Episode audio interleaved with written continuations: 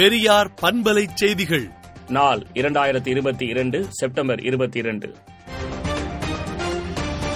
சிறுபான்மையினர் நலன் மற்றும் வெளிநாடு வாழ் தமிழர் நலத்துறை சார்பில் ரூபாய் ஐம்பத்தி ஏழு லட்சம் செலவில் நலத்திட்ட உதவிகளை அமைச்சர்கள் தாமோ அன்பரசன் மற்றும் செஞ்சி கே மஸ்தான் வழங்கினர். இரண்டாயிரத்தி இருபத்தி இரண்டாம் ஆண்டிற்கான பிஎட் மாணவர் சேர்க்கை வழிகாட்டு நெறிமுறைகளை உயர்கல்வித்துறை வெளியிட்டுள்ளது. உயிரிழந்ததாக கூறி இறுதிச் சடங்கு நடத்தப்பட்ட மூதாட்டி திடீரென உயிருடன் வந்தது. அந்த பகுதியில் பெரும் பரபரப்பை ஏற்படுத்தியுள்ளது. தமிழகத்தில் ஐயாயிரத்து ஐநூற்று எண்பத்தி மூன்று பள்ளி கட்டிடங்கள் பயன்படுத்த முடியாத நிலையில் உள்ளது என்று உயர்நீதிமன்ற மதுரை கிளையில் தமிழக அரசு தெரிவித்துள்ளது. சென்னை அடுத்த பரங்கிமலையில் இந்தியாவின் முதல் பெண் ராணுவ வீராங்கனை கேப்டன் லட்சுமி சிலை திறக்கப்பட்டது. ஓட்டுநர்கள் இன்றி மெட்ரோ ரயில்கள் தானாக இயங்கும் வகையில் ரயில் பெட்டிகள் வடிவமைக்கப்பட்டு உள்ளதாக மெட்ரோ ரயில் நிர்வாகம் தெரிவித்துள்ளது. வேகமாக பரும் வைரஸ் காய்ச்சலால் பாதிக்கப்பட்ட ஐநூறு பேருக்கு காஞ்சிபுரம் அரசு மருத்துவமனையில் சிகிச்சை அளிக்கப்பட்டு வருகிறது. ஹிஜாப் தடைக்கு எதிரான மேல்முறையீட்டு வழக்கில் வாதங்கள் முடிந்த நிலையில் உச்சநீதிமன்றம் தீர்ப்பை ஒத்திவைத்துள்ளது.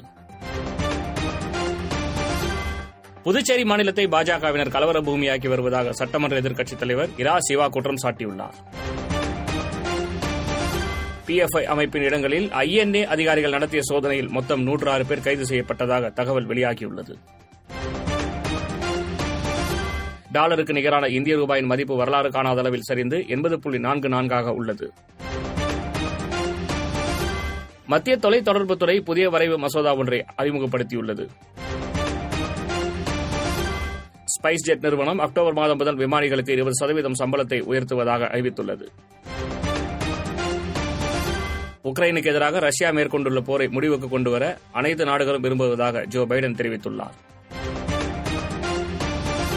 மெக்சிகோ நாட்டில் ஒரு சில நாட்களுக்கு பின் மற்றொரு கடுமையான நிலநடுக்கம் இன்று ஏற்பட்டு மக்களை அதிர்ச்சியடை செய்துள்ளது. இஜாபிற்கு எதிரான போராட்டம் ஈரானில் தீவிரமடைந்துள்ள நிலையில் போராட்டம் மற்ற நாடுகளுக்கு பரவி வருகிறது. சீனாவின் முன்னாள் நீதி அமைச்சருக்கு அதிகார துஷ்பிரயோகம் ஊழல் ஆகிய குற்றச்சாட்டுகளின் அடிப்படையில் மரண தண்டனை விதிக்கப்பட்டுள்ளது. விடுதலை நாளேட்டை விடுதலை டாட் இன் இணையதளத்தில் படியுங்கள். பெரியார் பண்பலை செய்திகளை நாள்தோறும் உங்கள் செல்பேசியிலேயே கேட்பதற்கு எட்டு ஒன்று இரண்டு நான்கு ஒன்று ஐந்து இரண்டு இரண்டு இரண்டு இரண்டு என்ற எண்ணுக்கு பெரியார் எஃப்எம் நியூஸ் என்று வாட்ஸ்அப் மூலம் செய்தி அனுப்புங்கள்.